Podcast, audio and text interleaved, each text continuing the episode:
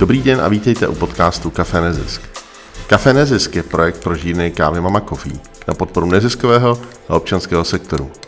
Mé jméno je Daniel Kolský a spolu s mou ženou Martou jsme Mama Coffee před 15 lety založili. Přejeme vám dobrý poslech. Mojí milou povinností je přivítat eh, Janu a Sandru, které jsou z eh, organizace Začni učit. Eh, ahoj, hezké odpoledne.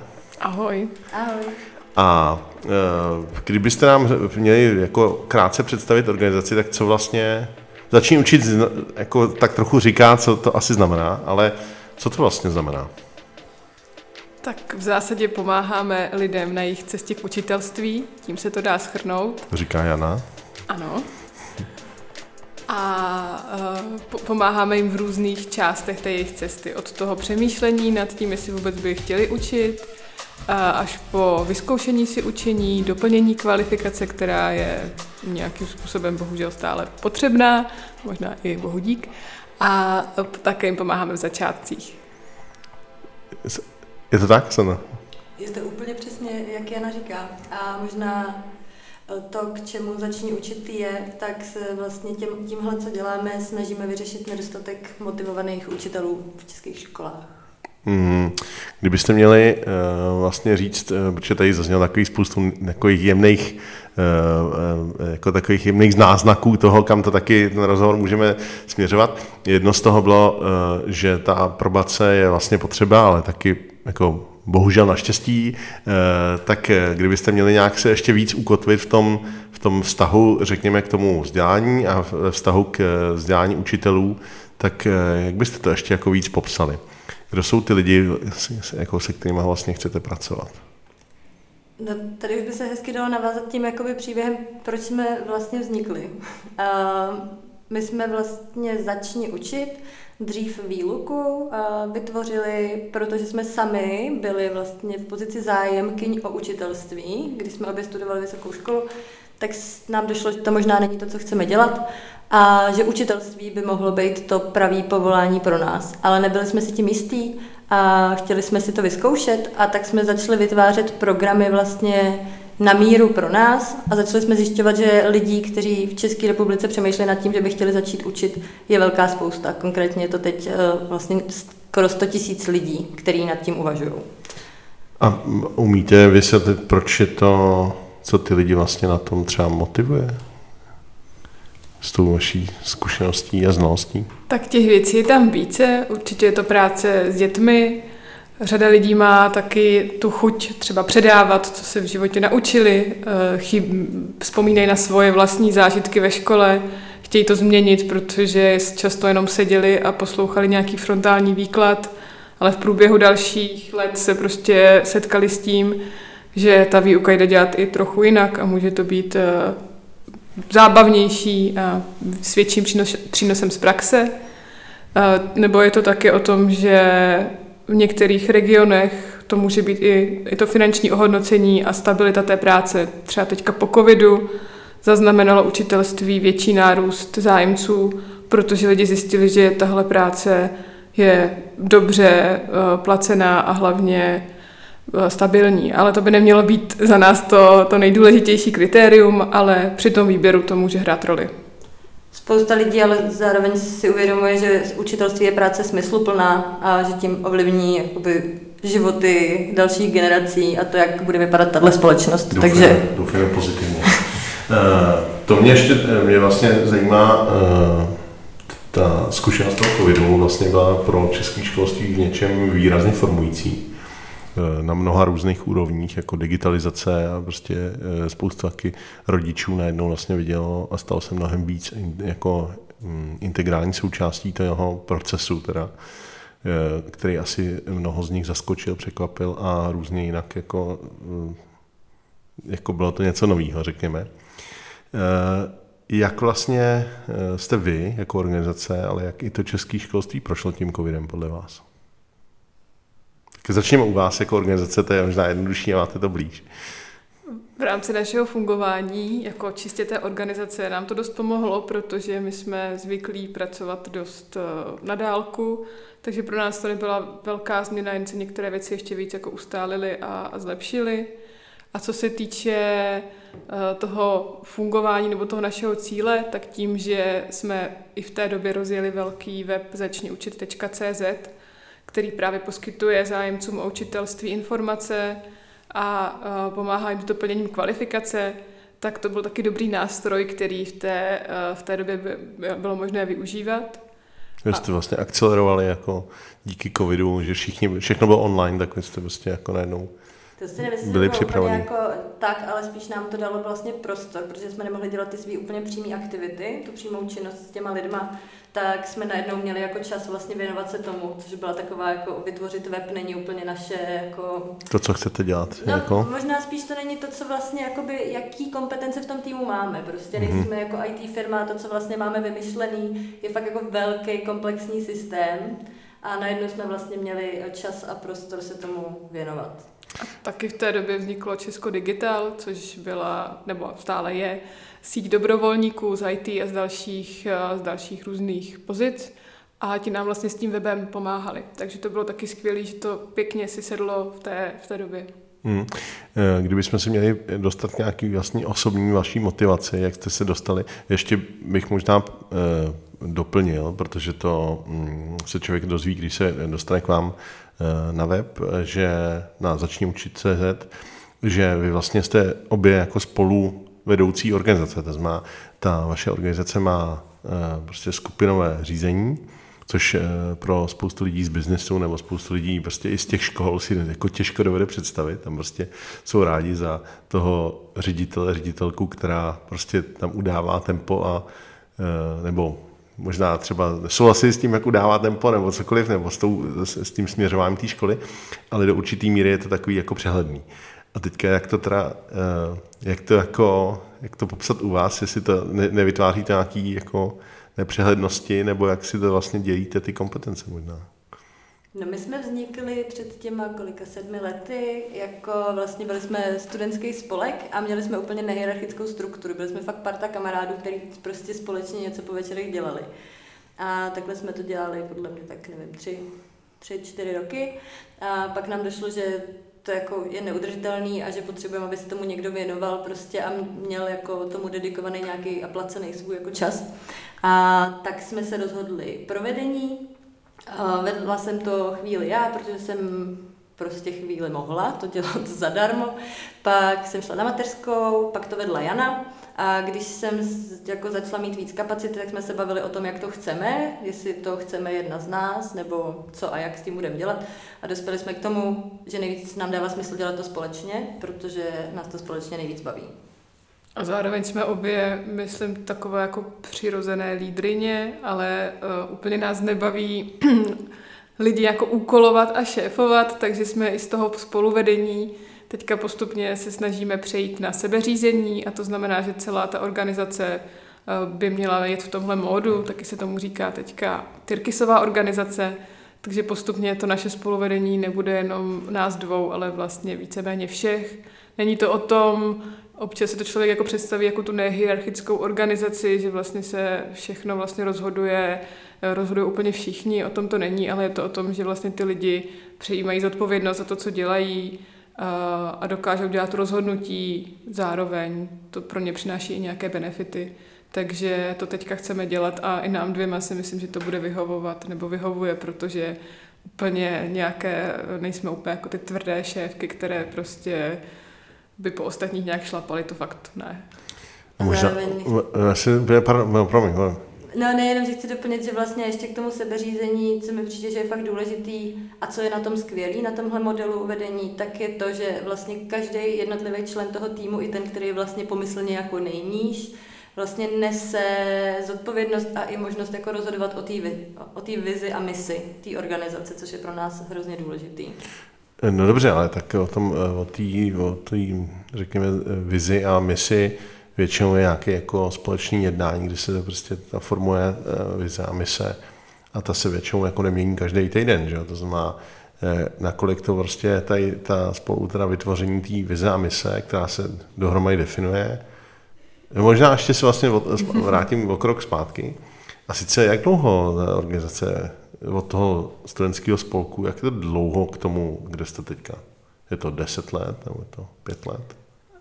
Tak, takový největší boom jsme zažili v roce 2020, kdy jsme začali postupně růst a nabírat další, eh, další lidi. Teďka A je nás jste měli 15. placený. To už, to už, jakoby, to už bylo, jako, že už jsme byli organizace s, normálně se zaměstnancema od 2020. Takže dva roky fungujete v tom, jakoby řekněme, jako v tom profesionálním, ne, ty to zní možná, ale už předtím to mohlo být profesionální, tak Ano. v tom jako profesionálnějším jako nastavení. A e, to znamená, ale máte definovanou nějakou vizi a misi a nějaký konkrétní věci. Co to teda je? Je možná. Tak je to i takový, nebo důležitý je poznamenat, že my nejsme jako jediný hráč na tom uh, poli českého vzdělávání. Těch hráčů je tam mnoho a my právě má, jako sdílíme vizi s řadou dalších organizací a to je, aby se děti v Česku učily naplno a s radostí, s rovnými příležitostmi a uh, Plně rozvíjeli svůj potenciál. Přesně, aby eh, byli připraveni na aktuální dobu. A my do toho vstupujeme z pozice právě učitelů. Naším cílem je dostat spokojené a motivované učitele do škol, aby právě mohli ty děti rozvíjet a ty se mohli učit naplno a s radostí. A udržet je v té škole.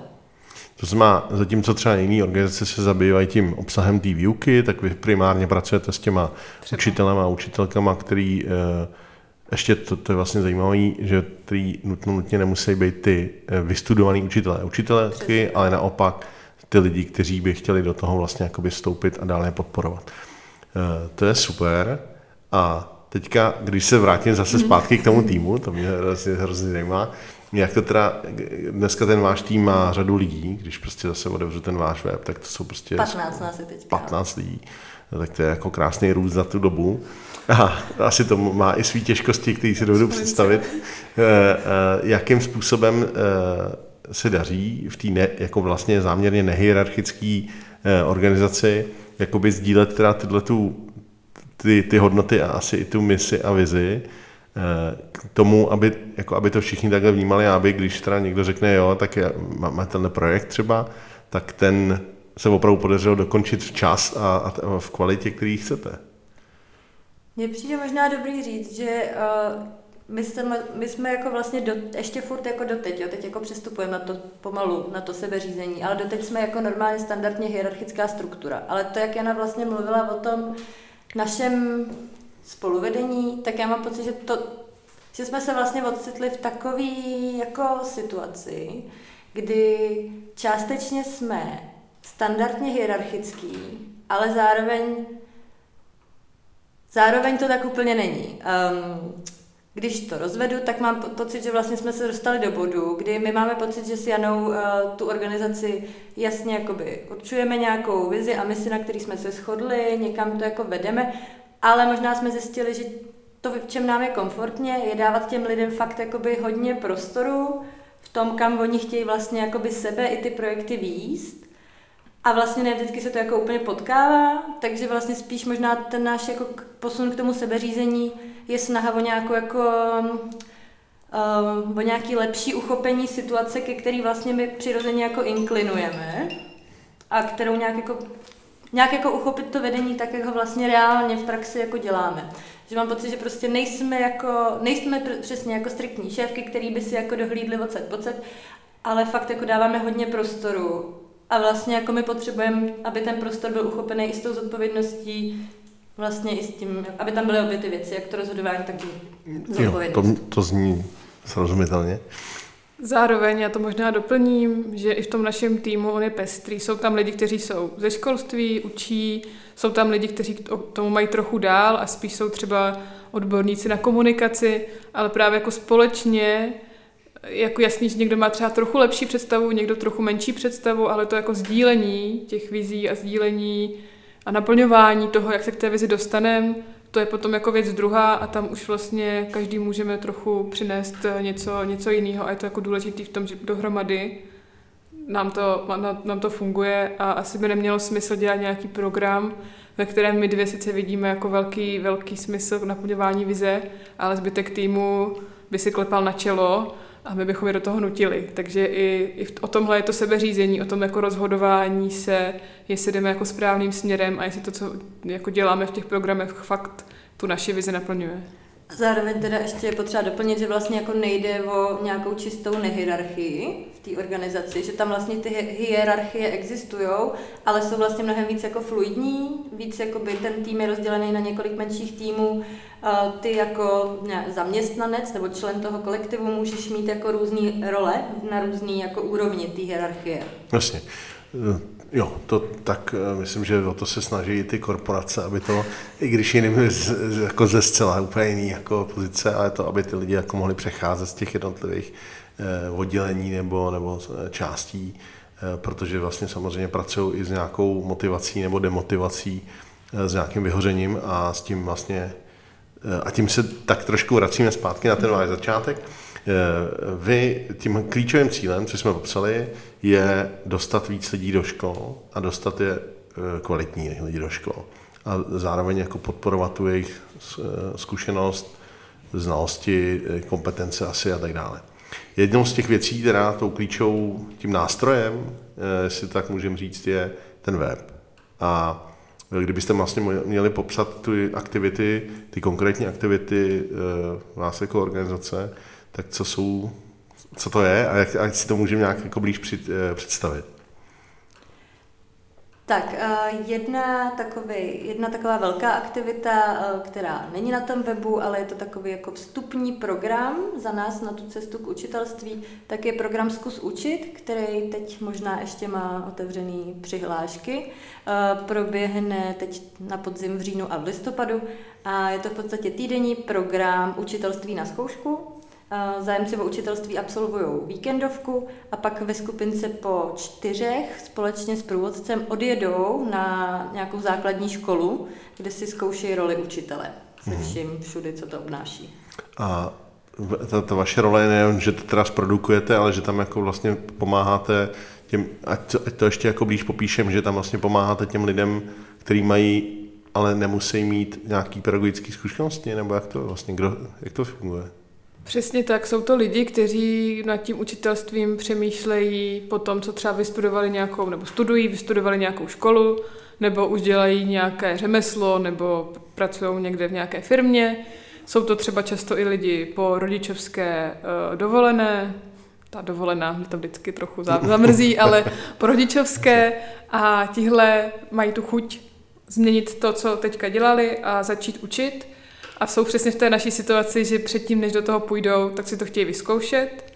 A my tam působíme jako eh, garant, který na ty školy bere, zároveň průvodce, který tam s nimi je, eh, je vlastně od nás a je to, jsou to jako průvodkyně teda, když to řeknu takhle, eh, které celou dobu drží ty účastníky v tom, aby vlastně jako věděli, co se v těch třídách opravdu děje. Reflektují s nimi, co tam zažijou, aby, protože oni tam jsou celou dobu od pondělí do pátku, takže je to i o nějakém dozoru na chodbách, dělání příprav ze dne na den, takže to není vždycky úplně nej, nejlehčí a ten průvodce je drží v tom procesu a umožňuje jim třeba vidět věci, které oni úplně by na první dobrou neviděli. Taková učitelská praxe, jakoby i, i, i, i ze dne na den vlastně taková, jako, nebo jako ta, ta, ta, ta denní rutina, to je v tom dobrém slova smyslu.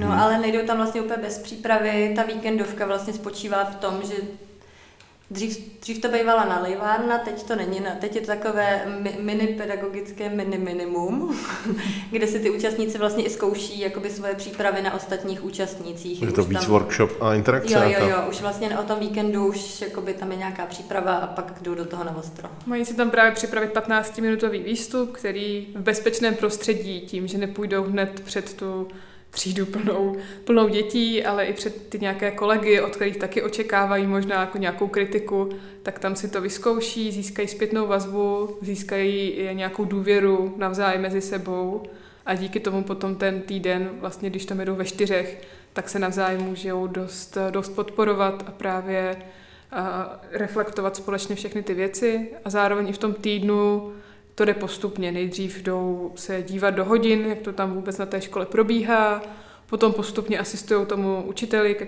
ke kterém jsou přiřazeni nebo který jsou to vlastně přihlásil na základě i předmětu a potom mu začínají čím dál víc asistovat a nakonec učí. Někdo do toho skočí třeba třetí den, někdo až pátek, ale vždycky si tam odučí pár hodin. Z pohledu toho českého školství by se teda dalo zdát, jako by se to vlastně dalo popsat, že jste jako, jako HR nástroj českého školství.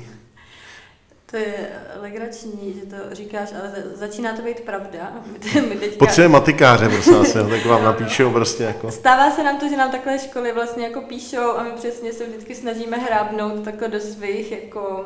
Vod. Do svých vod a, a zároveň vlastně něco podobného, nebo to, co děláme, se teď snažíme přenést i do Karlovarského kraje, kde je ten nedostatek učitelů vlastně největší, tak tam to teď budeme vlastně společně s lidma a s organizacemi v tom kraji vymýšlet, jak ty naše programy a aktivity tam přenést, tak aby tam jako ty lidi přišli. Eh, obecně český školství má pro mě strukturální problémy právě v těch, jakoby, v těch periferiích, jako je Ústecký, eh, Karlovarský kraj, jsou tam ještě jiný jako místa, které mají dost výrazný problémy tohle typu. Kdybyste vy měli uvažovat, eh, kdybyste vy se stali prostě teda možná společně eh, ministriněmi školství, tak co by bylo to, co byste, jako, co byste změnili v tom školství? To je zajímavá otázka, to jsme ještě nedostali. ministrině školství, to je výborné. No pro nás je vlastně klíčový, a to teď děláme i v té naší advokační činnosti, eh, je téma těch začínajících učitelů. No obecně je to i o tom, že pro ty začínající učitele Eh, my jsme se tady o tom trochu bavili před začátkem nahrávání. Je strašně důležitá podpora, kterou na škole získají a ta podpora by měla být hlavně v podobě zase nějaké reflexe, v podobě nějakého bezpečí, v podobě toho, že si můžu někomu bezpečně postižovat na to, co se mi nedaří a on mi třeba poradí, ne radou, uh, už uh, dělej to jinak, já bych to dělal takhle, ale dovede mě k tomu, abych to dělal podle toho, jak je mi to uh, nějakým způsobem příjemné a jak se v tom cítím dobře. A takových lidí, kterým se říká uvádějící učitele, kteří to dělají opravdu takovým mentorským způsobem, v České republice zatím moc není. Je to, jsou to nějaká možná jako de, jednotky, možná desítky procent, ale začínající učitelé bývají na tisícech škol ročně, a takovou podporu by měli získat. Takže to je ten, ta pozice uvádějícího učitele, ale zároveň to, co my třeba děláme v těch programech, o kterém jsme mluvili, v tom zkus učit, tak je to zase nějaký průvodce už tou pedagogickou, tím zkoušením, tou pedagogickou praxí, která je třeba i na pedagogických fakultách. A tam se té pozici zase říká provázející učitel, který toho studenta učitelství vezme a, pomáhá mu zase vidět to, to, co, to, co se děje u něho když si to učení teprve zkouší, teprve na té praxi. Když tyhle ty pozice jsou klíčové a v momentě, když, kdy dokážeme do škol dostat mentory nebo mentory, Mentoring, kdy dokážeme podpořit u těch stávajících učitelů tu, ty mentorské dovednosti, aby mohli ty potenciální i nové učitele ref, pomáhat jim to reflektovat, tak by to bylo úplně skvělé. A to, co Jana popsala vlastně, tak teď jako minimálně do nějaké míry leží na stole v novele zákona o pedagogických pracovnících. Která je teďka Kde je to poslanecké sněmovně a těšíme se na eh, další kroky. Držme jim pal- a sobě sami palce. Eh, kromě mě vlastně zajímá, tak popisovali jsme jeden, jednu z těch aktivit, to je teda jako vlastně podpora těch učitelů, ten, druhá je ten web, k tomu se možná ještě nějak dostaneme. Jsou ještě nějaké další aktivity, které děláte? A jaký? No, uh, klidně můžeme ještě skrz ten web, já tak jako ráda tam vždycky jako postupně tou cestou toho zájemce, a protože potom, co to člověk vyzkouší, nebo možná už jako si je jistý tím, že je to pro něj, tak je před ním otázka, jestli si bude, podle zákona by měl, doplňovat pedagogickou kvalifikaci. A ten zákon teď říká, že musí si to udělat, a, ale v Česku chybí minimálně 6 tisíc učitelů, přesně v těch regionech, jak se o tom mluvil, v některých je ta situace taková, že tam prostě učí lidi s maturitou. A... Kdo udrží moč a křídu, tak prostě může učit. No, a, ale vlastně jsou ředitelé, který uh, buď tě můžou přijmout, i když tu kvalifikaci nemáš, zkrátka, protože nikoho jiného nemá. Jsou i ředitelé, který tě přijmou, když tu kvalifikaci nemáš, protože vidí, že jsi motivovaný a že budeš skvělý učitel. I takový ředitelé jsou. A teď, kdyby prošla ta novela, tak tam je vlastně jedna část toho říká, že by ti stačilo doplnit ty kvalifikaci až za tři roky, takže to by ještě jako víc Ono by to vlastně jenom legalizovalo tu situaci, která už je prostě jako nyní. V řadě regionů. A, a možná ještě, možná si začneme úplně, protože pro část těch lidí se tady bavíme vlastně o velmi teoretické věci. Co to vlastně je ta pedagogická jako kvalifikace? Jo? Protože jako pro mnoho z nás to je něco teda, aha, takže to je jako vystudovat pedák, ale ono to možná je něco jiného, že jo? Tak ať si, jak, jak se dá jako jednoduše popsat vlastně? Je to studium, které by tě mělo naučit učit. Je to jednak pedagogická fakulta a jsou to kurzy doplňujícího pedagogického studia, nebo jsou to kurzy jenom pedagogiky. To právě na tom webu lidem pomáháme zjistit, co oni se svým vzděláním a s tím, jaký předmět chtějí učit, potřebují. Třeba takový angličtinář, tak tomu stačí titul a k tomu si doplní, eh, když má certifikát, třeba z angličtiny, eh, tak si k tomu doplní jenom studium pedagogiky a může jít učit. Takže to hodně záleží právě na tom, na jaký, nebo třeba jako na střední odbornou školu, tam jsou ty podmínky zase ještě dal, jako jiné. Takže to hodně záleží na tom, co, eh, co ten člověk chce jít učit a možná tady trochu narážíme na tu kvalitu, tu se snažíme změnit eh, v rámci naší koalice. Jak jsem říkala, nejsme na to sami. Máme koalici s učitelskou platformou Učitelem naživo a otevřeno a naším společným cílem je právě eh, prosadit to, aby reforma pregraduálního pedagogického vzdělávání, která taky teďka nějakým způsobem je rozběhnutá, tak aby dopadla dobře a to pedagogické studium tady bylo kvalitní a ono jako na řadě kateder prostě dobré je, jenom ten celkový systém eh, je nějak zatížený minulostí a zároveň tím jako obrazem, že prostě ta, ten pedák je, není jako valné kvality a budem, nebudem si to nalhávat na řadě těch kateder, to asi bude jako pořád ještě velmi špatný. Mm-hmm. No, eh, to znamená, když já, řekněme, že já bych chtěl začít učit, že prostě jsem eh, byl, pracuji někde a teď jakoby eh, řeším co sám se sebou a říkám, jo, vlastně eh, třeba jsem byl v nějakým, nevím, skautském oddíle a to vlastně ta práce s těma, řekněme, s, tím, s tou mládeží mě přišla jako, jako motivující nebo naplňující, tak se podívám k vám na web, na adresu chci učit, nebo? Začni učit.cz Začni učit.cz a na Začni učit CZ eh, mám vlastně otázku jako první položku můžu učit a tam je interaktivní průvodce teda a vysvětlení, co je pedagogický minimum a nějaký další otázky, právě ten zákon a pak už to jde do těch eh, složitějších témat. Eh, kdybyste si měli říct, jakoby, co jsou vlastně za vás ty asi největší problémy toho školství, kromě teda toho množství těch učitelů, jako jestli je tam něco, co vám vlastně, a těch teda průvodců nebo těch lidí, kteří podporují ty učitele, je tam ještě něco jiného, co vám přijde jako důležitý, jako co vám, co třeba za vás vlastně tu věc.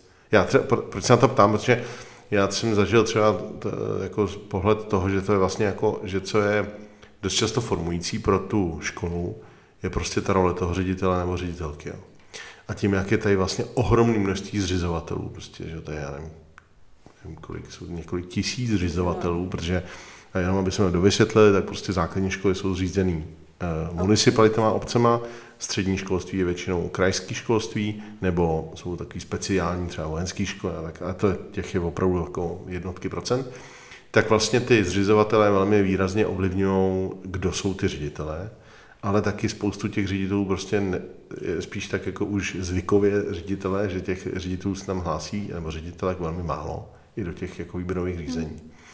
A teď mě vlastně jako zajímá, jestli teda jako i tohle vy máte, jestli teda e, není dobrý jako e, začni, udělat i web začni ředitelovat, .cz nebo... To už naštěstí nemusíme dělat my, protože právě jeden z, naš, z našich partnerů z té koalice Učitel naživo ve spolupráci s naším dalším důležitým partnerem. Dělá ředitel naživo. Přesně. A náš další důležitý partner je Národní pedagogický institut. Dřív to je jedno, co to bylo dřív. Více institutů. dřív více, více různých institutů. A tak vlastně společně teďka pilotujou společný program, který se jmenuje Lídr školy a který přesně z tohohle vychází. A z toho, že vlastně být ředitel fakt není jednoduchý a ředitele často vlastně nemají moc jako prostoru a kapacitu, nebo nevědí na to, jak si ji vlastně udělat pro to, aby skutečně mohli být pedagogickými lídry. Často jsou vlastně mnohem víc školníky a nebo prostě... Um, starají se o budovy, starají se o lidi, starají se Přesně. o stroje a prostě o všechno ostatní. A on ten ředitel jako má být, jako, musí být dobrý manažer, aby to jako zvládal jako všechno, ale vlastně jako fakt úplně zásadní jako složka je to pedagogické vedení, což vůbec není jako jaká přirozená kompetence prostě, nebo něco, co by bylo úplně jako standard, no, hmm. ředitelství.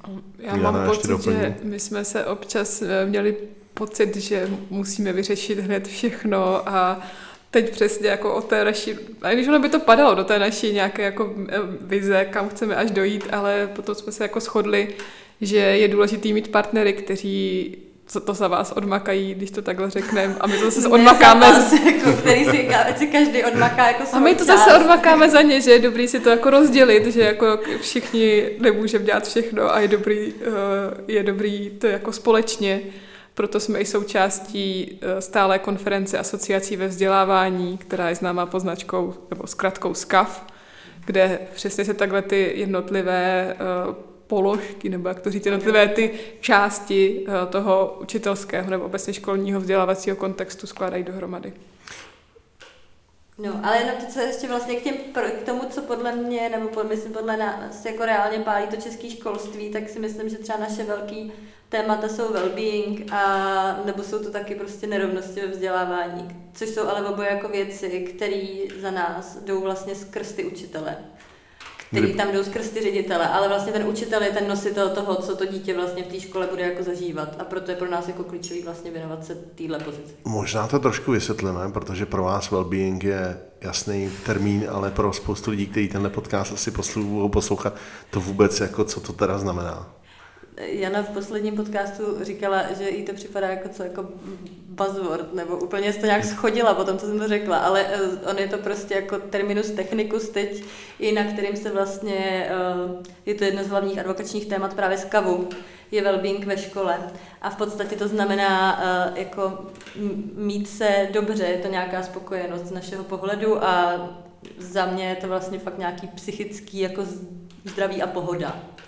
No, to je z hlediska českého školství trošku téma, protože my jsme vyšli z hlediska jako těch mezinárodních srovnání, ať mluvím o opise, ale v rámci jiného, což je jeden z těch takových těch jako technicky hmm. pojatých eh, eh, srovnacích eh, těch, eh, těch, tak my jsme vyšli jako, že, jako, že naši studenti a studentky chodí do školy nejméně rádi, jo, což je teda vlastně jako strašný výsledek. Jo. A to prostě i ve vztahu jako k jiným eh, zemím, který by si člověk řekl, no tak ty jsou na tom fakt blbě. Ale to vlastně říká, že ta škola je hrozně jako problematická a my, kteří žijeme v nějakých centrech, tak si asi to jako říkáme, ty školy jsou skvělé a mají, mají skvělý, nevím, školní jídelny a mají prostě skvělý všechno. Mají tělocvičny, které jsou bezvadný, vybavený počítačový učebny, já nevím co všechno. Eh, škola, kam chodí naše děti, ty mají dokonce zkušebnu prostě, mm. jako, takže eh, prostě věci, které jsou skvělé. Zdravíme do Derek. Ale eh, na druhou stranu si dovedu představit, že jsou školy, kam opravdu ty děti jako nechodí rádi. Prostě jako se jim, jako kdy zažívají jako celou řadu různých problémů a nemusí to být jako nutně třeba šikana, která je asi jako takový jako hodně, hodně popisovaný téma, ale může to být prostě opravdu jako pocit, že tam vlastně, že tam vlastně nezažívají nic, co by je těšilo. Jo. No, jak jsem o tom mluvila v tom podcastu předtím, tak já jsem to schazovala ne... Podcast dáme pak do, do, do komentářů, aby bylo jasný, o kterém se bavíme. A tam jde spíš o to, že potom jako řada lidí ten well-being schazuje jako takový, že to vlastně není důležitý, proč by se děti měly jako těšit do školy, hlavně ať se tam jako naučí ten obor nebo tady to a co by se tam měli jako radovat. Jo, že jako často jsme přesně zaměření na to materiálno, na tady ty jako vybavení a podobně, ale na to, že tam je nějaké jako podporující prostředí, které, které vytváří to bezpečí, ve kterém se to dítě teprve může začít učit, protože když je ohroženo a má stres, tak se asi nebude učit, to je nějaká zase základní máslova pyramida potřeb, tak, eh, tak jde o to, že, eh, že potom to jako někteří lidi schazují, ale, ale naopak eh, my si myslíme, že to je opravdu jako důležitý a proto, proto právě se snažíme ty naše zájemce, i ty začínající učitele přivést na to, že důležitý je i jejich well-being, že v tom začátku je ten člověk, kdy tam přijde, tak je zasypaný nad hlavu všema úkolama a teď se v tom jako topí, nedokáže se v tom vyznat. Typické pocity jsou, že chaos, zmatek, frustrace, neúspěch, protože jenom po, možná se v tom potřebují s někým vyznat, někdo jim to potře- musí jako pomoct a pak oni najednou vykouknou a můžou být jako spokojení a mají taky nějaký well-being, který můžou předávat dál a vytvářet to bezpečné prostředí ve třídách. Eh, na webu uvádíte, že chybí asi 6 tisíc učitelů a učitelek. Eh, ta, vlastně ta, ta profese, nebo to, to, to poslání, to otázka, jak to kdo vidí, je hm, hodně posunutý vlastně genderově, že velký, jako naprostá většina uh, učitelů jsou ženy, uh, učitelek jsou ženy a uh, to se uh, jako nějakým způsobem velmi, velmi pomalinku mění, ne úplně jako asi to. To, co vy vlastně popisujete, je možná právě to, že teda si někdo v těch 18 nevybere pedagogickou fakultu a dělal prostě 20 let v IT a teďka teda se rozhodne, že třeba by mohl učit. Eh, kdybyste měli eh, vlastně říct eh, nějakou jako, takovou jako reklamu, takový, takový jako proč teda někdo by měl o tom vůbec začít uvažovat, tak co by to bylo? Co byste, jak byste někoho přilákali k tomu, aby učil? Já přemýšlím, jestli to reklama by nemohl být ještě náš program, o kterém jsme nemluvili, který se jmenuje Den pro školu. což je program, který děláme ve spolupráci s nadací Český spořitelny a který uh, vlastně propojuje experty, expertní dobrovolníky se školama. Uh, ty nebo kdokoliv jiný se tam může zaregistrovat jako dobrovolník a pak už vlastně jenom čekat, až si ho vybere nějaká škola, aby šel vyprávět o svém tématu. Takže ty bys tam mohl mluvit o vedení takovéhle firmy Uh, jsou tam, můžou jako různí řemeslníci, zdravotníci, fakt je to vlastně otevřený úplně jakýmkoliv povoláním. A přijde mi, že ten den pro školu vlastně může být fakt hodně jednorázová zkušenost. Je to takový jako úplně velmi minimální třeba proti tomu prvnímu našemu programu Zkus učit, o kterém jsme mluvili. A myslím si, že je velká šance, když si tohle člověk jako vyzkouší, že ho to natchne a začne tím přemýšlet víc. Dokonce už máme takový lidi, u kterých to odstartovalo den pro školu a pak procházeli dál těma programama, až teď učí. No, k tomu já teda musím říct jako osobní zkušenost, že já jsem uh, díky vlastně podpoře uh, nějaký nadace studoval rok v Německu. A což byla teda strašně zajímavá zkušenost na střední škole. A uh, tam byl normálně jako den, kdy přišli do té školy jako desítky povolání a představovali to své povolání. A to bylo jako, těm lidem bylo třeba 15, 16 nebo 17, když tam prostě něco takového absolvovali. Bylo to extrémně zajímavý v tom, jako v tom trhu těch povolání. Nebo tam prostě jako policista, hasič, prostě zdravotní sestra, architekt, nevím. Ale byli tam prostě jako někdo, kdo dělal prostě jako nějaký jako nějaký umělecký různý ty, když říkají, no, i když jste tady na gymnáziu, tak to můžete prostě tady začít dělat, nevím, houslaře nebo něco takového. A byla to vlastně jako fakt extrémně zajímavá zkušenost právě v tom, že hmm, spoustu z nás, že jo, v, těch, v tom raném věku nemá vůbec žádnou představu o tom a vidí nějaké věci okolo sebe, které jsou dost často velmi ovlivněné tím, že tak můj táta je doktor, tak já budu taky doktor a pak jsou v tom prostě třeba ne úplně šťastný, nebo prostě, že jsou to věci vlastně, které pro ně jsou vybraný, ne nějaká úplně. Sociální bublina. Je to nějaká sociální bublina.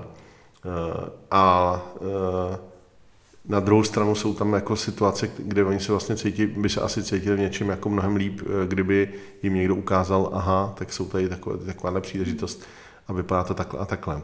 Možná taky eh, jako i tím eh, covidem, i tím vlastně celou debatou o tom vzdělávání, která, kterou jako cítím, že se vlastně v posledních letech eh, strhla, někdy tak jako divoce okolo prostě počtu jako víceletých gymnází, které jsou určitě důležitým tématem, ale, mm, ale možná ne tím strukturálním, i když možná i tím strukturálním, tak se vlastně jakoby, tak se to dostává do takových jako různých jako rámců toho, jestli mně na tom vlastně jako přijde super pozitivní to, že se to vůbec o tom debatuje, jo? že vlastně jako i skrze teda jako víceletý gymnázia se dostanou ty lidi k tomu, aha, jako, takže jak ta škola vypadá.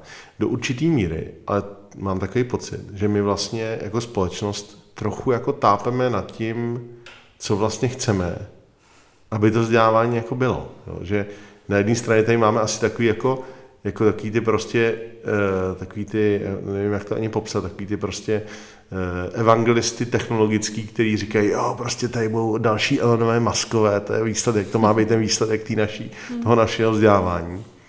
Nemluvím o té osobnosti Elona Maska, to bych ne, neodevíral.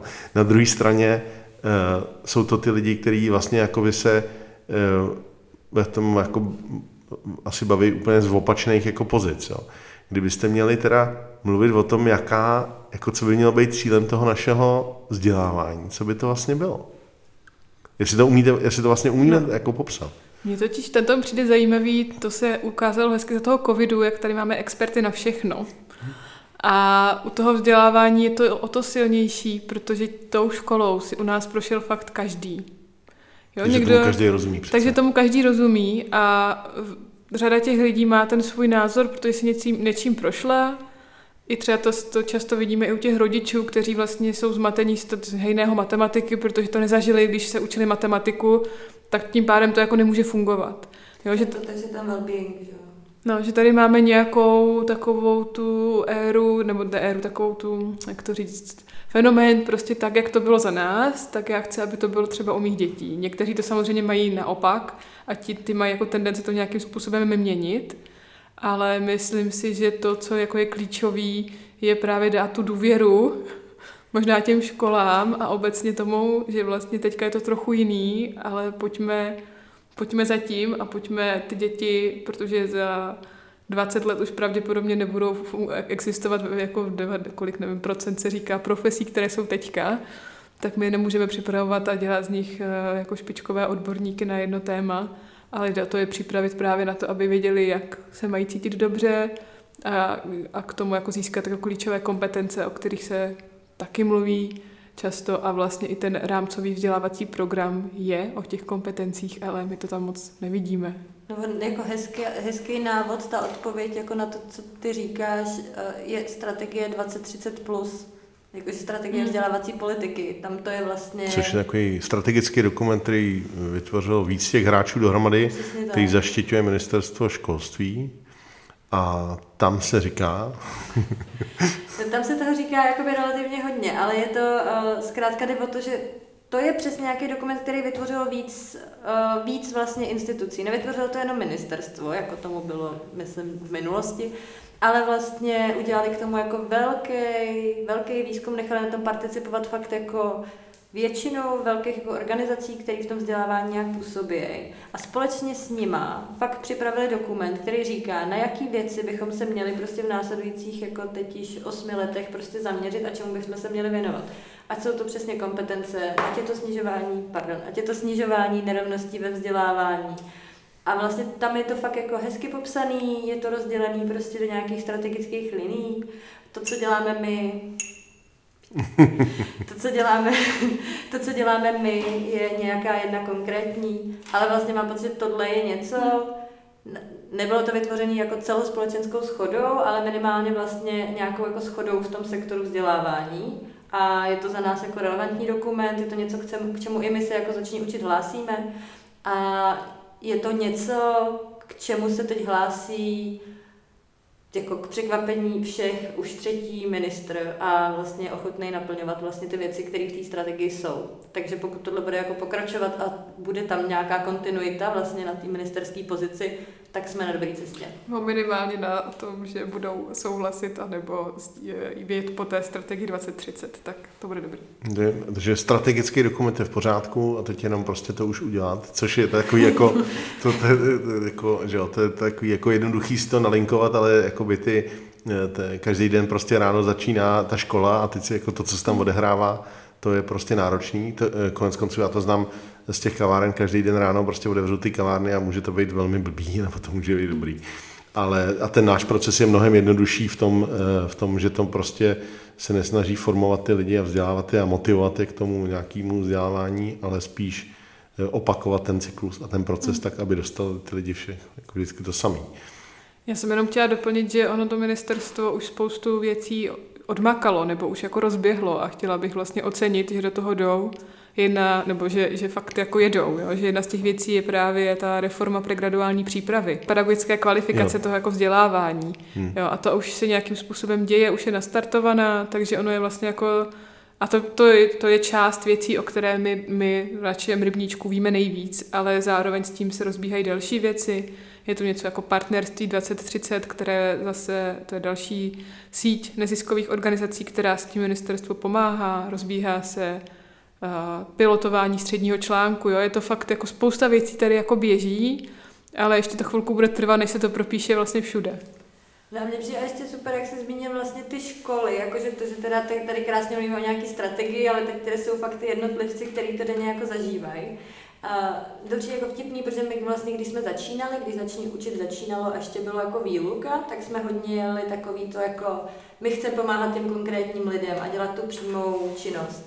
A... Jste tak smějete tomu, jako, to no. snad ještě chcete, nebo jo, jo, jo, ne, to, to, to chceme jako pořád, ale já jsem třeba osobně byla jako hodně uh, hodně v pozici, kdy jsem dost tak jako odsuzovala ty lidi, co o tom školství mluví a vůbec mě nepracují. A samozřejmě jsem nastoupila do toho školství, ale v momentě, kdy prostě chcem výst jako takovouhle organizaci, která se každý rok jako skoro exponenciálně jako zvětšuje, tak prostě k tomu nemůžu dělat jako na půl prostě učitelku, kor, když mám doma malý dítě. A, a vlastně hodně jsem to jako odsuzovala, byla jsem v takovém tom aktivistickém módu, hodně, kdy jako jsem měla pocit, že je potřeba jako pracovat přímo s těma lidma. Ale co je podle mě, jako pro mě osobně třeba teď zajímavý v tom, co děláme, je vlastně řešit, jak my ty naše přímé aktivity a ty přímé programy, kterými nám projdou vlastně jako desítky až stovky lidí, což jsou vlastně jako hezký čísla, má jako hezkou procentuální úspěšnost, my můžeme říct, že prostě, nevím, polovina lidí, co s tím projdou, začne učit, ale vlastně jsou to jako desítky lidí a my tu máme prostě, když se bavíme třeba o začínajících učitelích, tak tu máme kolik jich je? 15 tisíc? 8 tisíc? 8 tisíc každý rok. No. 8 tisíc začínajících učitelů každý rok. A my tu máme hezký program, o kterém jsme ještě nemluvili, který se jmenuje Nauč se. A je to půlroční, vlastně teďka, teď letos je to půlroční komunitní program pro začínající učitele, pro skupinku, myslím, maximálně 12 začínajících učitelů, kde se vytvoří bezpečný prostředí, každý měsíc se potkávají, podporují, sdílejí. A tak. A je to moc hezký program, ale je pro 12 lidí. A my teď vlastně s tím Národním pedagogickým institutem, o kterém jsme se vlastně už dnes, dneska bavili, tak se začínáme bavit o tom, jak vlastně s touhle s tou ministerstvem řízenou institucí můžeme ten náš program víc toho, co my umíme, a jak to začít vlastně jako škálovat tak, aby se tahle ta podpora, kterou ten začínající učitel potřebuje, dostala ke každému z těch 8 tisíc.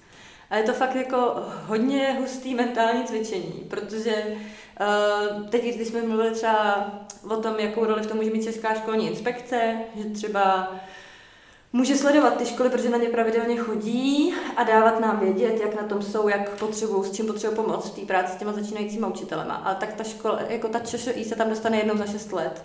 Hmm. A jako to mezi tím může nastoupit ještě několik... po delší době, protože covid. No, ale jako mezi tím, tím může nastoupit několik začínajících učitelů a jako hned odejít. Jako, teď jako jedna statistika z jedné studie z Masaryčky říká, že každý třetí začínající učitel do tří let od nástupu přemýšlí tím, nad tím, že odejde.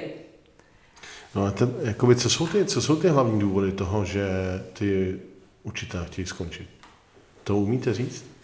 Nebo chcete o tom mluvit? Ty to je... umíme říct a je to teda čtvrtina, třetina, oni se ty data pohybují pořád vlastně víceméně stejně od nějakých, od nějakých pár, už vlastně desítek let skoro. Čili vy se snažíte ty lidi do toho systému dostat, ale zároveň ten systém má takovou jakoby e, situaci, že z ní teda říkáme čtvrtina odchází, tak to je docela blbý.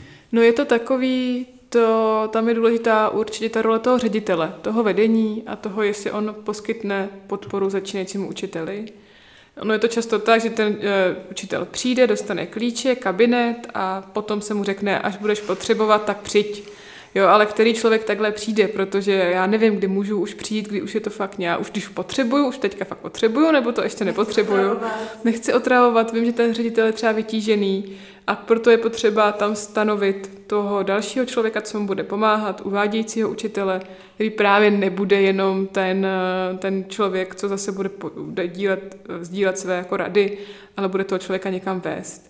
Ty lidi odchází právě proto, že zažívají chaos, zmatek, a to, co je možná klíčový, je, že ta pedagogická příprava, i když je připraví sebe líp, tak oni potom jedou z nuly na sto. Oni jako v řadě, to je důležité si uvědomit, že v řadě zaměstnání máte nějakou aklimatizaci, že jo, prostě... Adaptační proces. Nějaký. Adaptační mm. proces, jako týden se zorientováváte a pak postupně si nabíráte víc a víc. Člověk přijde do školy, je tam týden přípravný a pak jede z nuly na sto. Jo? A teď jako nemůžeme, nemůže si připravit všechno předem, všechny přípravy, jo? takže si začíná připravovat a je zahlcený, ne, rozhodně nemá well-being, je frustrovaný a co je ještě klíčový je, že on je velmi, um, ty lidi jsou často nároční na sebe. Jo? Ještě ty dobří motivovaní učitelé jsou nároční na to, aby tu hodinu odvedli dobře a teď se jim něco nepovede a oni vidí jenom to, co se nepovedlo a ne to, co se povedlo. Takže se v tom jako cyklí a vidí ty neúspěchy a začínají nám postupně vyhořívat a pak, pak odchází. Jo, ty důvody jsou většinou řešení přesně jako třídní, třídní management, jak vlastně já si mám srovnat třídu, tak je to třeba i komunikace s rodiči, jsou často důvody, které, zmínit, no. které jsou myslím, že, důležité. Myslím, že, že, jak jsme vlastně zmínili, že během toho covidu spoustu těch lidí vstupoval do toho s takovou tou představou, tak já přece, tak jako jim tam, tak jim to naučte to, nebo prostě tohle přece se tak dělat nedá, tak si myslím, že jako velkým tématem je ta, ten tlak ze strany těch rodičů nebo různý jako eh, to někdy jako může být jako opravdu jako nevím, fyzický útoky na některý učitele ze strany rodičů, nebo že si ty rodiče vypořádávají přes tu školu nějaký svý vlastní vztahy a různý jako jiný patologie, které asi okolo toho jsou, že jo. Nebo, jako... čas, nebo nemají kontakt třeba s tím svým dítětem, oni o něm mají nějakou představu, Hmm. Ale jako to, že potom v té škole je, je jiný, to řada těch rodičů nedokáže jako pochopit. Hmm. To je taky jako těžký. Zároveň ten covid na jednu stranu nám poodkryl tu pokličku tím, že ty lidi daleko víc viděli, co ten učitel všechno musí dělat. A mám pocit, že u řady lidí to bylo spíš wow, aha, tak tohle je teda jako to, když učím, jo, tak to bych asi, to jako není zase tak jako jednoduchý. No, u řady to lidí... motivuje tu část zase naopak, který jsou vaši potom jako vaše hmm. duše, který potom chtějí učit, jo? Potom jsou tam lidi, které to motivovalo a pak jsou lidi, kteří naopak jako mají pocit, že teda to by fakt jako zvládli sami protože prostě, anebo, no, jakože je to, je to takový, jako, bylo to takový velmi variabilní, si myslím, jak na to, to ty jednotliví rodiče reagovali. Jsme na ten team building a tam jsme potkali takovou uh, partu milých lidí, kteří přestali být milí v momentě, kdy zjistili, že pomáháme těm učitelům, kteří se tady dva roky flákají, nic nedělají a berou peníze, prostě to jsou doma, jako to byl to, to byla asi to těžká diskuze.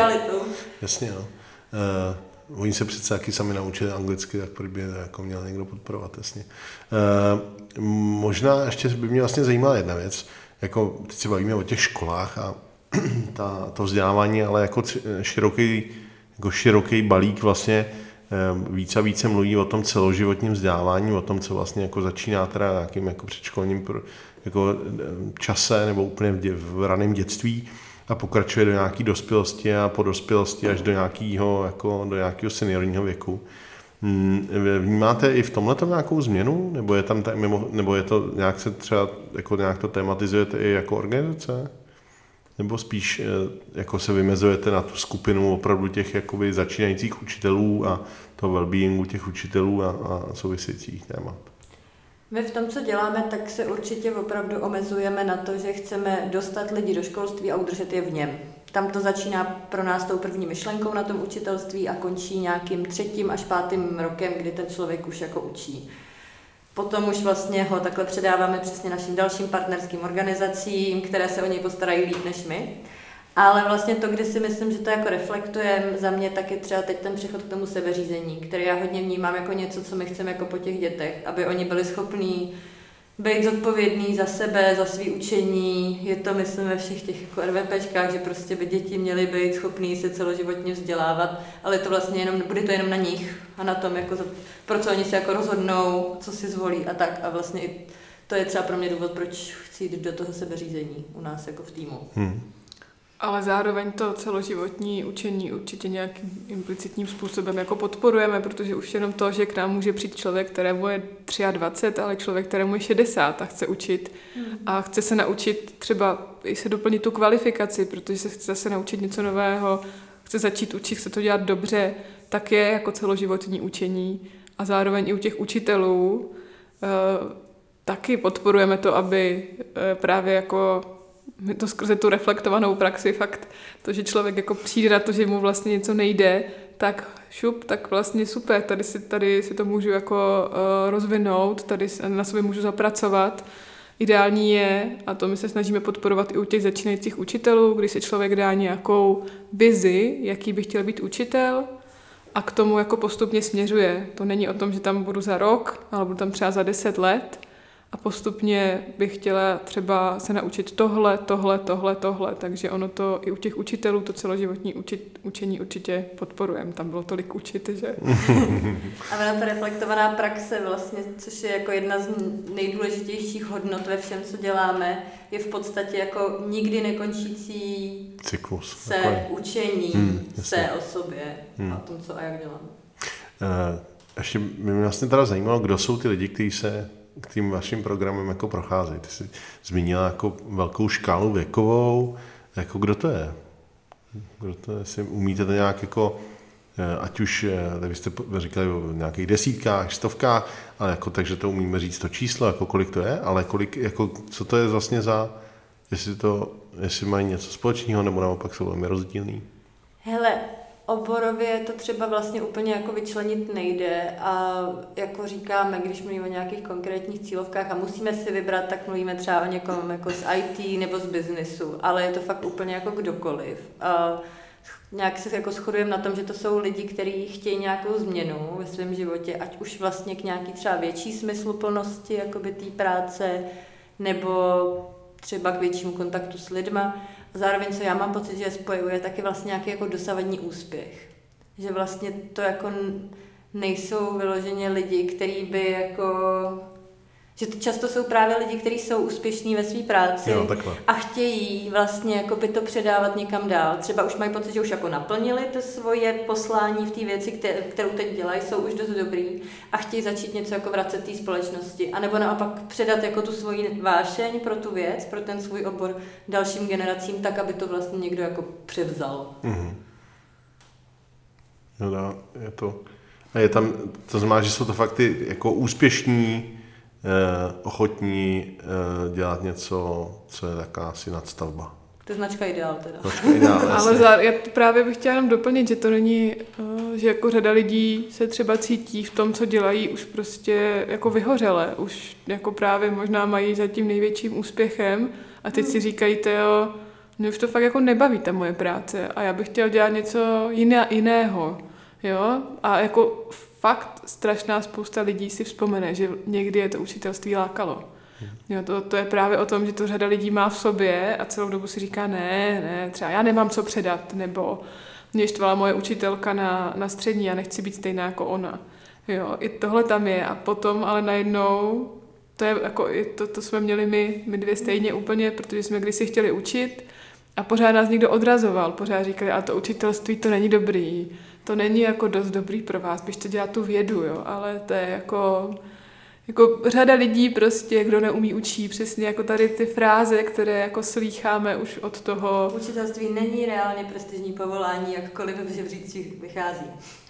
Eh, říká Sandra a Jana ze Začni učit, aby se uh, ještě znovu, to znamená, když, když prostě bych se cítil už, eh, že bych chtěl udělat nějaký krok ve své životní kariéře, tak uh, si uh, najdu Začni učit CZ a tam prostě vlastně mě to pomůžete zrealizovat. Yep. Když tak je to zní jako moc jako instantní polívka, zamíchat, zalejit horkou vodu a hotovo, ale no to je trošku, nebo ne trošku, je to jednoznačně, že jo, je to práce s lidma, je to práce s, s dětma, s mládeží, takže to je dost jako náročnější. No, jsem to právě jako hrozně uh, chtěla nějak schrnout, protože my vždycky, když si o tom rozpovídáme, tak to zní, že to je strašně složitý, ale my se vlastně snažíme, aby to bylo jako co nejinstantnější nebo co nejjednodušší ta cesta pro toho zájemce k tomu učitelství. Snažíme se mu ty bariéry odstraňovat a občas se do toho moc zapovídáme, tak tam trochu vytváříme. Jo. Ale kdyby si chtěl jako stát učitelem, tak ideálně půjdeš na web začni učit CZ, možná někde narazíš na video, ve kterém zjistíš, že je to vlastně jako super a můžeš to začít dělat prostě ve 40. Uh, můžeš se třeba přihlásit do dne pro školu, kde si to na jeden den vyzkoušíš, jaký to je s těma dětma vlastně pracovat. Zjistíš, že tě to furt trochu láká, přihlásíš se do týdenního zkus učit, pak si na našem webu najdeš, jakou si potřebuješ doplnit kvalifikaci, pokud je to nutný. Pak si ideálně najdeš školu a staneš se začínajícím učitelem, kde ti pomůžeme v programu Zauč se. A pokud v průběhu zjistíš, že to není pro tebe, díky třeba té reálné zkušenosti, tak je to taky dobrý, protože člověk potom do toho neinvestuje svůj čas a ne, ne, ne, ne, nedovedeme do škol dalšího ve výsledku frustrovaného učitele. Ale zároveň je to prostě jako jednoznačně nějaká formující zkušenost, že jo? takže já si myslím, že prostě pro každýho z nás, když eh, to minimálně pro tu potom hodnocení toho učení nebo hodnocení toho, to, jak to teda to vzdělávání přece to může udělat každý, tak, eh, nebo že to může, že to je tak jednoduchý, tak to je uh, jako uh, dost jako, myslím, zajímavá zkušenost. Já mám teda zkušenost s tím, že jsem se uč, účastnil něčeho, co tuším tehdy dělal Edwin, že jsem jako jeden den, jsem jeden den učil, respektive jsem nějakou hodinu prostě v, v Karlíně ve škole, což teda bylo jako opravdu těžký, protože ta příprava mě prostě trvala strašně dlouho, abych mluvil o něčem, co znám prostě. Eh, ale abych si udělal nějakou prezentaci a udržel prostě eh, třídu pubošů jako aktivní jako v nějaký pozornosti, aby je to úplně nebo, jako aby mě prostě jako neposlali do prdele s proměnutím, tak to bylo jako vlastně dost náročný. Takže mm, člověk má dost často jakoby e, nějakou zkušenost, která je daná to, že jako tou bezpečnou, tím bezpečným prostředím, ve kterém funguje, jako tím tím bahníčkem, který zná už prostě. Hmm. Když mluví ke svým, nevím, ke svým kolegům, tak ví, co, jak, jak si s nima bavit a co. A najednou jako tohle, ten, tohle je jako výrazněji diskomfort těch mladěchů, kteří jsou úplně jako jinde, tyjo. tak to byla jako fakt pro mě docela zajímavá zkušenost. Jo. No. To je jeden z projektů, který jsme chtěli také realizovat a pak jsme ho nějakým způsobem odpískali a to bylo právě nabízet nějakým manažerům, aby si na, na pár dní vyzkoušeli učení a tam se teprve ukáže, jestli jsou opravdu jako schopní. Jako manažeři. No, protože ona ta třída těch děcek jako asi po pěti minutách ti dá hned jako vědět, jestli jí to zajímá. Ne, ne jak na poradě, kde se všichni třeba tváří, že tě poslouchají, ale ty děcka to dají hned jako na první dobrou tomu člověku sežrat, takže ono je to v něčem, něčem... No je to strašně těžký, já si myslím, jako ta moje zkušenost mě opravdu přesvědčila o tom, že je to jako velmi, jako velmi, jako vysoce kompetitivní vlastně prostředí a e, v tom právě v té udržení pozornosti i dalších krocích, jo. A e, z tohohle pohledu jako velký, velký respekt a obdiv k dobrým učitelům, jako já jsem měl skvělý. Mimochodem, to mě vlastně zajímá, jako jestli jste měl nějaký skvělý učitel a šílený učitele. Jestli jakoby vlastně to, že se věnujete tomu, čemu se věnujete, jako je, máte spojen s někým takovým, anebo naopak to bylo prostě úplně to, co dělám, jako by dělám úplně stoprocentně kvůli paní učitelce Bursíkový, která mě učila občanskou výchovu na základce. A to byla jaká základka, kde to bylo? V Červeném kostelci. Super, takže zdravíme do Červeném kostelce paní jo, učitelku. Jo. A, to učí byla, ještě, jako jste v kontaktu? Myslím, že už je v důchodu. A to byla fakt jako skvělá paní učitelka, byla úplně jiná než všichni ostatní. Měla takovou uh, učebnu na půdě, kde nebyly žádné lavice a seděli jsme tam, prostě tam koberec na polštářkách a tak. A ona dělala věc, uh, která se jmenuje klub asistentů. A v podstatě to spočívalo v tom, že si brala osmáky a deváťáky a měla vždycky, jsme byli jako po dvojcích a bylo nás, já nevím, 8, 10, 12 a vždycky jsme měli přiřazenou jednu šestou třídu, o kterou jsme se starali. Že jsme jim dělali takový jako průvodce na tom druhém stupni, kam přišli. A byla to právě moje jako první zkušenost vlastně s tím, že mám za někoho zodpovědnost a někoho můžu někam jako výst. A myslím, že to pro mě bylo fakt úplně totálně formující a díky ní podle mě dělám to, co dělám teď. Dělám furt to samý vlastně. To gratuluju, ale to já jsem neměla, víš, takže... Já dělám furt to samý od osmý třídy, podle mě. Super. Eh, vy budete vlastně měsíc eh, v Café Nezisk. Eh, co teda, když přijdu do Café Nezisk, co tam vlastně zažiju? Kromě toho, že tam bude jasný, že, že se můžu připojit, připojit k zační učit CZ, je tam něco, co, proč bych tam měl přijít jako i nějaký jiný důvod? Tak to právě asi nemůžem prozradit, ne? To by potom jako uh, by člověk přišel to překvapení. Čili Ale určitě se tam o nás dozvíte, dozvíte ještě víc. Ale, no počkej, tak můžem, určitě se můžete těšit na fialové věci. to, to myslím, že lze prozradit, jako, ale tak to lze prozradit, že máme krásnou fialu.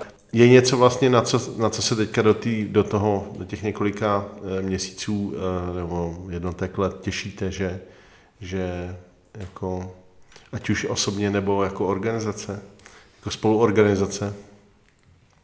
Kromě teda, vy jste říkali to, že se posunete do, tý, do, do způsobu řízení, to, to, to, na to se těším, to mě hrozně zajímá. Ale ještě něco? Třeba. Sebeřízení, vyřešíme nedostatek učitelů v Karlovarském kraji, To není malých cílů. Ne? Na, naškálujeme naši podporu pro začínající učitele tak, aby byla dostupná v každém regionu. Tak eh, jestli tohle slyším, jestli někdo z MŠMT, tak ten je úplně... Oni to vědí. Oni to vědí, tak jsou, tak jsou, tak myslím, že jsou nadšený a to, Mě se stříhá, jo? Jestli to tak... Já se jako těším obecně na ty spolupráce, mě to jako hodně baví a jedna z věcí, o kterých jsme jako ještě pořádně nemluvili a kterou teďka taky děláme, je podpora ukrajinských učitelek, které vlastně přišly uh, kvůli válce do Česka a teďka hledají tady uplatnění, často dělají nějaké nekvalifikované práce, byť vlastně mají pedagogické vzdělání, takže ty se pomáháme, nebo ty se teďka jako jim pomáháme, aby se dostali do toho školství. A na to já se třeba těším, protože si myslím, že tady těm ženám, když pomůžeme, tak to bude, to bude jako strašně důležitý, jak jako z toho osobního hlediska, tak si myslím, že i tom, tom školství to prospěje. no já to, to vnímám jako obrovský win-win, jako, že to je právě někdo, kdo sem jednak přijde s nějakou jasnou odborností a zkušeností a praxí a e, zároveň to někdo, kdo je jako okamžitě potřeba, že jo. Právě v té škole, kam chodí naše děti, tam otevřeli e, ukrajinskou třídu, která obra, obratem byla jakoby doplněná právě lidi, e, tak jako paní učitelkou ukrajinskou a bylo to jako fakt e, velice, jako velice dobrý, no, bych řekl. Aspoň jaké já to můžu hodnotit jako z nějakého jako velmi povzdálí, ale e, přijde mi to jako, přijde mi to jako strašně důležitý. E, No a ještě vlastně to mě zajímá, protože to je takový jako filozofický téma. Jestli by se ty ukrajinské děti měly učit česky nebo ukrajinsky. To se mnou někdo teďka vedl hrozně jako vášnivou debatu o tom, že to je přeci jasné, že by se měli učit česky, aby se tady jako maximálně etablovali a uspěli tady, protože přece tady velká část z nich bude a někdo zase naopak jako zastával, no tak to je hrozný, my jako stát tlačíme, aby se učili jako česky, když ale oni jsou Ukrajinci. Je to je jasný, že to je jako těžký politický téma pro spoustu lidí, až vlastně jako teda je to jako určitě to je strašný téma i pro ty Ukrajince, jestli vlastně tím, že teda se budou chodit do české školy, nestratí tu svoji ukrajinskou identitu. Eh, Jak se na to díváte vy? Tak eh, kdyby to bylo ideální, tak bych to nechala na jejich rozhodnutí, ale oni bohužel ne, neví, kdy, kdy se budou moct vrátit a řada z nich se vlastně chce vrátit a to, že postupně třeba tady budou víc a víc, tak je pravděpodobně od toho bude uh, povede to spíš k tomu, že tady budou chtít zůstat, ale myslím si, že řada těch lidí má opravdu ten silný vztah k, a chce se jako vrátit, ale otázka, je to, pro, pro mě je to vlastně strašně těžký a nech, je to, jako pro mě je to jako nepředstavitelný a vůbec bych nedokázala jako rozhodnout, jak se mají učit, protože si myslím, že, že to je fakt náročný. A myslím si, že ta ukrajinská, ukrajinské jako ministerstvo školství právě se i bojí, nebo obecně všichni se tam bojí toho, že právě jako ty lidi už se nikdy nevrátí Hmm. a ta země vlastně potom, kdo ví, jak to dopadne ta válka, tak bude právě řešit ještě daleko dalších, jako, na, jako, Jako demografický vlastně dopad té přesně. války. Hmm. jako Ale já bych zůstala na tom, že ideálně by to mělo být na jejich rozhodnutí. Jako. Hmm. No, tak ať nekončíme nějakým úplně jako takovýmhle těžkým tématem, tak je něco naopak, co se, eh, co se máte třeba radost, že se jako ve vztahu eh, v tom posledním roce jako povedlo? Něco, co, co, by, co vám vlastně udělalo radost? Na co se těšíte? Nebo Já mám asi obecně radost z toho celého roku, protože spoustu věcí, co jsme kdy chtěli udělat, tak jsme začali dělat a taky mám radost našeho týmu, který se rozhodl do toho jít do sebeřízení a to je třeba pro mě důležitý. A taky mám radost z toho, to jsem říkala, z těch spoluprací. Ty jsou pro mě taky klíčový a je super, že, že je navazujeme čím dál víc. říká Jana Já jsem taková obecná. a Sandra? Já už se úplně bojím něco říct teďka, aby to nebyly příliš velké moje, moje cíle, ke, ke kterým mi bude popřáno štěstí. Teď jsou to tvoje radosti. Moje radosti. Uh, ne, to je. Uh, no, moje velká radost je, že jsem se zvládla, nebo pomalu, jako pomalu, rychle, tak je to různé, uh, vrátit vlastně po mateřský do toho týmu. Mě ta práce hodně těší a byla bych bez ní nešťastná. A takže mám velkou radost syna Eliáše a velkou radost organizaci Začni učit, která dělá skvělé věci. A jak říkala Jana, tak neustále jako eh, před, předčívá veškerá očekávání našich partnerů i naše. Takže a furt to děláme a vypadá to, že nás to furt baví. Takže to je velká radost. Takže to je úplně optimální life-work balance, jak se říká. Já jsem jenom chtěla zmínit to nadšení, že je zajímavé, že občas lidi říkají, že nechápou, že jsme pořád po tolika letech ještě jako nadšení, ale tak Kdyby... Tak jenom... A Danek ještě... to neříkal, jako nevím jak dneska. Ne, no, no, kdyby dneska, ale kdyby to náhodou jako potřebovali se trochu nadšení, tak tady. Tak se zapojte do týmu. Každopádně, kdybyste potřebovali nadšení, tak se rozhodně podívejte na začni učit CZ, což je super zajímavý web na všech mnoha různých úrovních, i kdybyste měli nějakého svého kámoše, který řeší, že prostě je nespokojený někde, kde je. Uh, já, kdybyste měli pocit, že my tady prostě nějak strašně se veselíme z nějakého, tak pijeme jenom vodu a uh, na kafe budeme muset dojít do kavárny. Hrozně moc děkuji Janě a Sandře za jejich čas, za vám všem za to, že posloucháte podcast Kafe Nezisk. Přijďte na Pohřelec se dozvědět víc, určitě se podívejte znova na web začni učit.cz Zajímejte se o tom, jakým způsobem jsou vzdělávány vaše děti a vnoučata a kdokoliv jiný. A e, začněte učit. Děkujeme za pozvání. Děkujem. Já díky a mějte se hezky. Tohle je podcast Kafe Nezisk. Děkuji, že jste poslouchali náš podcast. Mé jméno je Daniel Kolský a budeme velice rádi za zpětnou vazbu, ať už prostřednictvím sociálních sítí, anebo e-mailem na e-mail info zavináč mamakofí.cz. Děkujeme. Osobní doporučení často pomůže víc než cokoliv jiného. Pokud se vám náš podcast líbil, řekněte o něm svým přátelům nebo ji sdílejte na sociálních sítích. Pomůžete tak šířit dobré slovo, dobré jméno zapojených neziskových organizací. Děkujeme a mějte se fajn.